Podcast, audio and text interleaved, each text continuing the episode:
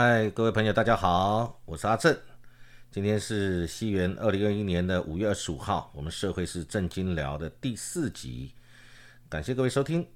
我们这次时间来分享一下我们不管海峡两岸、台湾、国际、亚洲，或者我们中华民国现在的政治经济各方面的情形跟现状。不明确，不要人云亦云，就事论事来看事情，不要抱持特定的政治立场。啊，从公民的角度来讨论事情。我们今天一起来讨论，今天的主主题主要来聊的是属于啊美国跟韩国他们建立了疫苗的伙伴关系。那我们台湾呢？啊，针针对这个方向跟大家一起来分享自己的想法。在五月二十一号，美国总统拜登跟南韩总统的文在寅他们举行了双边会谈。我想大家都看到这个新闻了，他们敲定建立了美韩全球疫苗的伙伴关系。这听起来真的。感觉很棒棒，当然在这个过程当中，他们也谈了美国跟韩国都很关心的这个北韩的议题啊，还有朝鲜半岛的非核化啊，讲的就是核武啊，北韩的核武大家都很担心，美国特别担心。那当然也提到了一些其他的事情，当然也听到提到要维持我们台海和平稳定的这个重要性啊。我想这个韩国这一次去。跟美国当然是各取所需，我想大家都看到了很多相关的报道啊，呃，各自声明，然后各自呃给对方一些东西，也要自己要的东西。我想他们就是这概念。那今天特别，因为台湾现在正好在疫情这个蔓延的时候，所以这个美韩的这个疫苗也牵涉到台湾，跟我们其他的产业有关系，就是半导体业，所以这对我们很重要。其实韩国对我们一直就是把我们当做竞争对手。我觉得韩国从来没有把我们台湾当做是朋友啊，他一直在从以前的面板到现在的这个半导体晶圆，跟我们一直就处在一个竞争的关系当中。那好，我们讲他们这一次建立这个全球疫苗的伙伴关系，那我们也祝福他啊。那同时，那美国给了韩国什么东西呢？美国就是说啊，我会协助你，韩国有五十五万的军人。那么可以来接种疫苗，因为你们不够嘛，你们的疫苗不够。同时，因为美国有研发疫苗能力，南韩你自己有产药的啊这个能力，所以呢，我们一起来双边的合作，提高这产能，提供印太跟全球的疫苗。当然，我们看这个事情就可以望文生义，美国也是在布局，布局它在印太这边的战略，疫苗也是整个美国大战略里面的一环。所以呢，它拉拢了韩国，一方面也是在金元上面来稳定，另外一方面也是在对他自己的重要的印太这个地方的疫苗稳定。啊，我美国有这个能力，但是你南韩你负责可以生产，万一未来有需要的时候，你将是我的伙伴。所以这就是建立了疫苗的伙伴关系。那当然，这次跟着文在寅一起去美国呢还有三星电子，那他们的晶圆代工也计划在美国投资。反正他们这次夯不啷当全部加起来，大概折合美金将近三百多，快四百亿，呃，约一点一兆的台币。那涵盖了有半导体业跟电池产业等等，这当然都是很重要的产业啊。那当然，这个对美国来讲也很好，它在美国有产生这个多了很多的就业机会。呃，同时呢，也在。供应链上面有很多的这个更多的保障对彼此，所以这个就是双赢，一定要双赢。任何谈判它一定是呃这个会谈的双方都有一面对大家都好。那同时他们对于半导体跟我们刚才讲到的这个电池产业啊，还有他们相关的关键材料、药品等等，包含疫苗，这都是他们那个谈的一个重要的啊这个重点。那所以呢，他们在谈这些问题的时候，同时也把了双方的一些关系确定下来。那当然，文在寅这次也有助于他在国内的声望。这一次他一定要满载而归，不然他在南韩的声望最近一直都不好。如何能够呃，他们的执政党也是很辛苦的。他如何能够在自己的国内产生声量跟产生正面的效益？这一次去美国也是他的重要的呃目的之一，他也要取得成果。啊，所以呢，他们这次，呃，美国当然这次也是希望你南韩要能够在某些方面表态，南韩也尽量去配合，但是大家也都知道，南韩也并不希望得罪他旁边的中国大陆啊。那日本跟美国已经有很密切的关系了，韩国一直是介于呃美日这边跟中国大陆那边，他一直保持着他自己一个他认为他最佳的一个啊位置啊，不管是有没有摇摆或者是亲哪一边，他本来就是以他自己的利益为最大的优先。其实我们讲国际战略跟国际利益，不也是如此吗？谁的利益最大？当然是自己的利益最大，自己国家的利益最大。其他的国家、其他的呃第三方的利益当然是摆旁边，还牵涉到自己的的这个实力。所以呢，他在他当然，美国就拉着韩国一起，你要重申一些东西，声明一些东西啊，他们的这个呃对自由开放印太地区的愿景，他们是保持一致的。美韩也是支持东协领导的区域架构，然后强化与太平洋岛国的合作，然后这个美日印澳四方的安全对话，就是 QAD 在内，包含这些。都是他们这一次主要的重点，也提到这个呃区域的和平稳定，保护在南海的自由航行跟维持台海和平稳定的重要性。我们这个听起来都觉得好像很官样，或者是呃这个因为韩国也在亚洲，那美国现在认为这边区域各方面都有它的强大的利益在这个地方，不管是南海或者是台海或者是美日呃。呃，印澳这个四方会谈，这些东西通通牵涉到美国的一个大战略。韩国今天加入这边来讲，就是对美国是呃希望得到韩国的支持，希望你韩国即使没有选边站，你也要靠美国这边多倾斜一点。我个人的看法是这样。那所以有记者就问追问这个韩国总统文在寅，那拜登你这次来美国这次的这个会谈，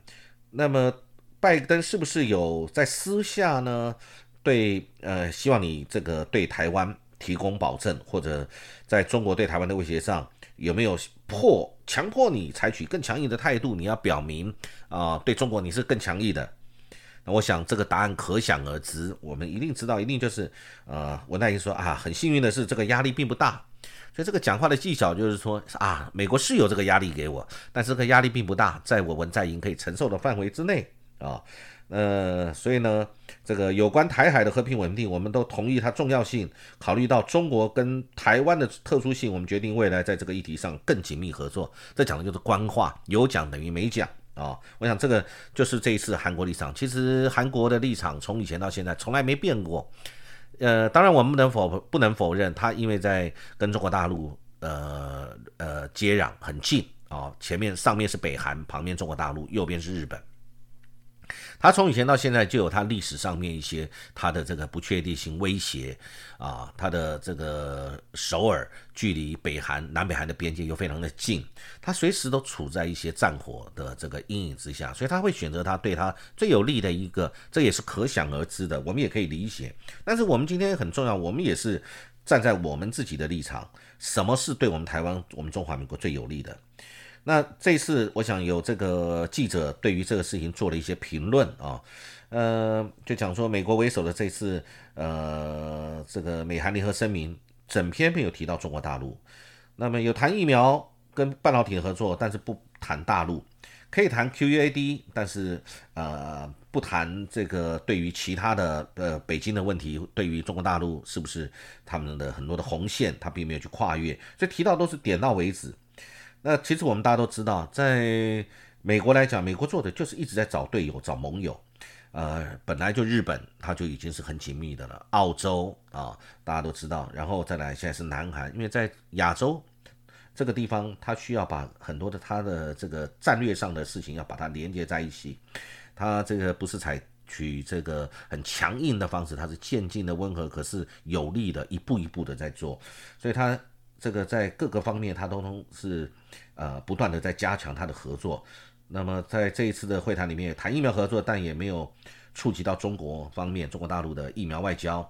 要这个商业活动，但是也没有批评大陆。讲到这个人权的问题啊，那他谈这个价值的时候，谈的是全世界，他也没有特别提到中国大陆比较敏感的，不论是讲到啊新疆啦或者其他的议题，他没有提到。啊，所以韩国就是站在他自己的本位上面去保持他自己最安全的情形，然后讲一些官样文章。所以他对台海的和平稳定有贡献吗？我不这么认为。只不过美国希望你文在寅在你所有的声明里面也要提到我很重视的一环，就是台海的这一环啊。那有人形容说，这次文在寅来远道到美国去，就是拿半导体换疫苗。那这个是一种说法了。那其实各世界各国都在以自己的利益为最大的利益。在同样在美国设这个设厂，那么美国会选择跟南韩建立美韩全球疫苗的伙伴关系。但是我们台湾呢？台湾只是美国支持台湾取得疫苗的能力啊，不是取得疫苗，而是说这个取得疫苗的能力。就像最近我们讲这个参加国际组织，那参加这个国际组织，这个不是说我们这个参加国际组织，而是有意义的参与国际组织，以观察员身份参与世界卫生大会 （WHA）。当然，最后这个事情我们是呃，最后完全。无缘哦，今年一样完全无缘。那这个就是国际上的现实，国际上对于这些事情我们也没有办法。那但是我们要讲，那韩国用即使。大家形容我们韩国是以这个晶片来换疫苗，那我们台湾呢？台湾我们也吃了来猪啊，我们吃来猪以后，我们能不能换到什么东西呢？所以这个就讲这个这个各取所需。那韩国一直就是不选边站，它是保持各方的平衡，因为他会因为他自己的自身的利益而左右摇摆，因为一边是美国，一边是中国大陆，这个在他来讲都是很重要的伙伴。那但是呢？韩国这一次五十五万的军人可以得到美国的保证，说我帮你的军人可以通通得到免费的疫苗啊，不是免费啊，通通可以接种得到疫苗。那但是韩国目目前疫苗的接种人数不到全国人口的百分之三，我们台湾我们现在是百分之一左右嘛啊，呃，他五十五万的韩国军人的疫苗，其实这也是帮美国去守护这边这一个岛链上的安全的，因为让他的军人。呃，韩南韩的军人今天可以接种到疫苗以后，对美国在这个地方的这个战略的安全也是一个保障。所以美国其实做这个东西、做这个生意是完全不吃亏的，而且是占了很大的便宜。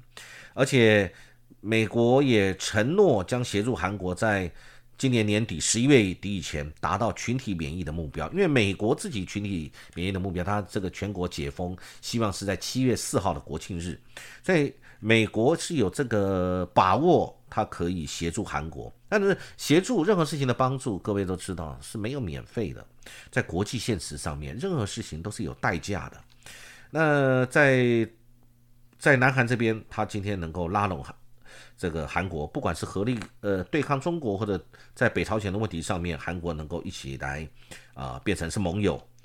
那。这个是美国的立场，当然，韩国他虽然支持美国的这个所谓现在拜登的这个多边主义的这个政策，但是呢，他绝对不会对于敏感的问题去表态，比如说中国大陆人权啊等等不会，他什么对于这个美中有极大争议的地方或者有这个红线的地方，韩国是不会去踩，即使不小心碰触到了，是不得已，他也会去解释清楚，这个就是韩国。韩国跟台湾，我们都要是同样是半导体的这个生产大国，但是我们在这次事情上，各各位看得到，我们的际遇跟待遇是不一样的。所以美国把对台湾是有多好吗？其实我觉得大家要去思考。其实最重要的还是自己的实力。我们自己有实力了，那么我们就不怕任何人，其他任何事情就是交换。我有 A，你有 B，我们可以来交换。那我有我的实力的强项，你有你实力的强项；我有我的短板，你有你的长板，我们可以互补。我想国际间一定是这样子，所以呢，韩国现在就是一个比较摇摆的情，因为他为了他自己的利益嘛。那当然，我们台湾老实说，我们没有什么跟美国讨价还价的的这个筹码，我们的筹码其实很少，因为我们就是要靠着他们，各位。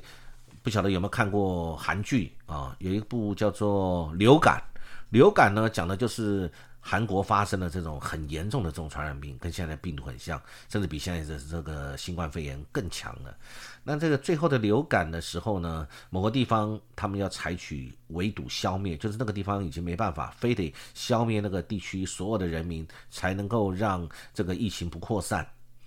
那但是呢，那个地方有一个人，他有。有抗体，所以这个人如果消灭了这个地区所有的人，这个抗体就消失了。但是那个时候在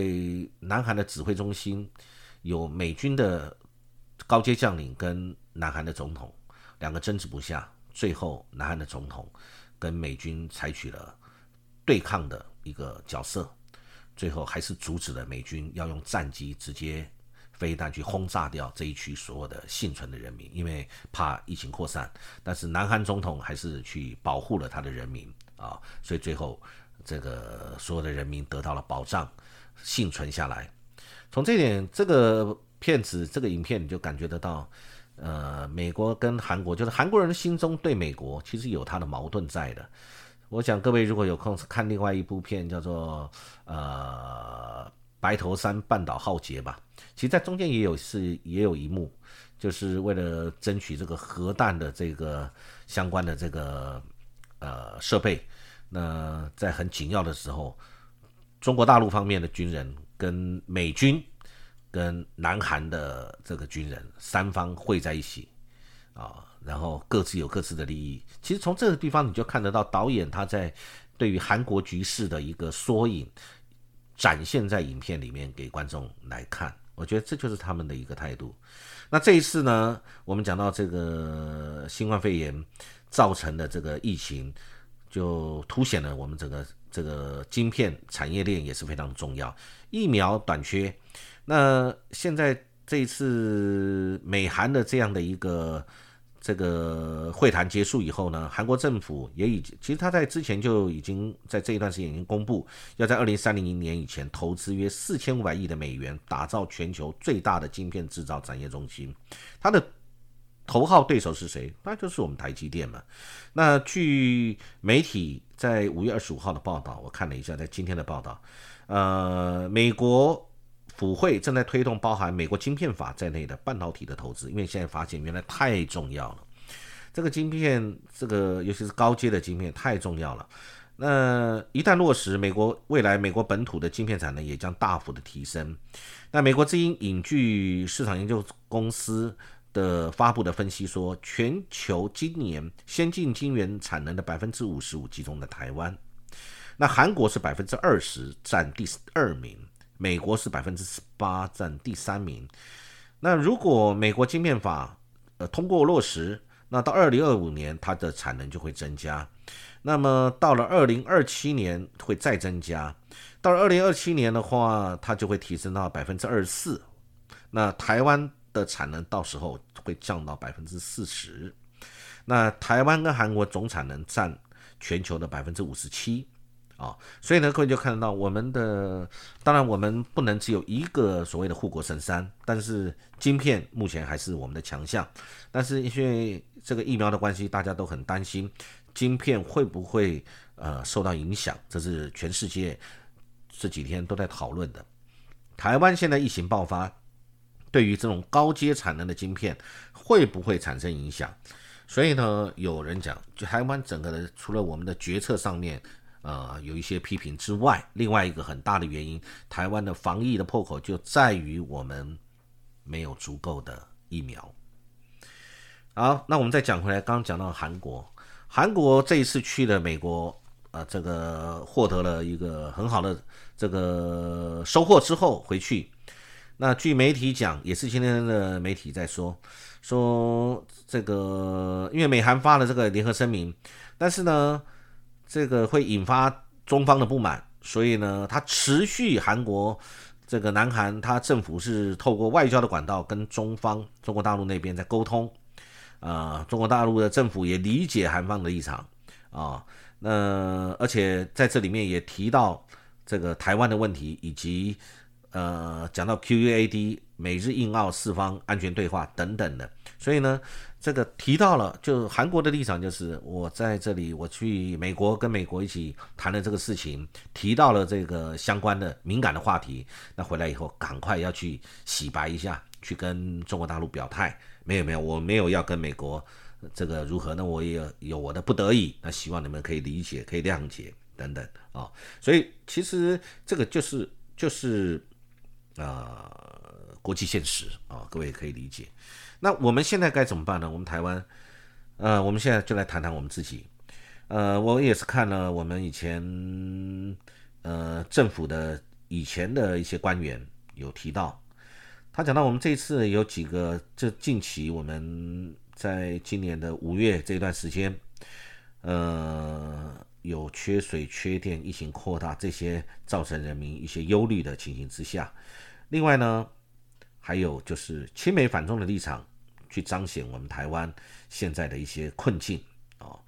那提呃提供一个就是我们开放这个猪牛进口谈判，以为可以换到跟我们美国跟我们讨论这个双边经贸协议，结果没有啊，没有，呃，美国最后。回应是说开放美猪牛进口，呃，以为会结果会这个我们台湾目前没有换得川普政府推动美台双边贸易谈判这样的一个情形啊，这个这是我们的一个这个还没有达到的一个目标，很可惜。第二个呢，讲的是我们在半导体晶片呃产能上面，因为。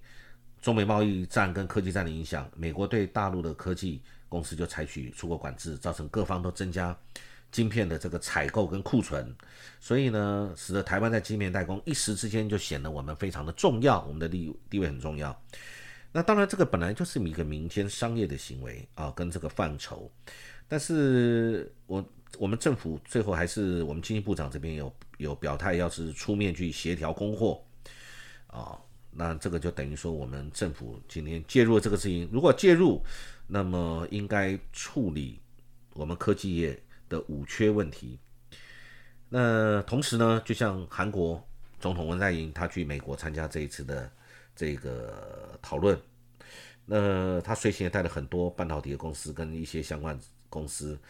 那协助韩国的企业跟美国建立的半导体联盟和疫苗合作以及相关的生产合作机制啊。这是一个问题，再来就是说，疫苗在国际采购跟谈判跟我们预先安排这个事情上面，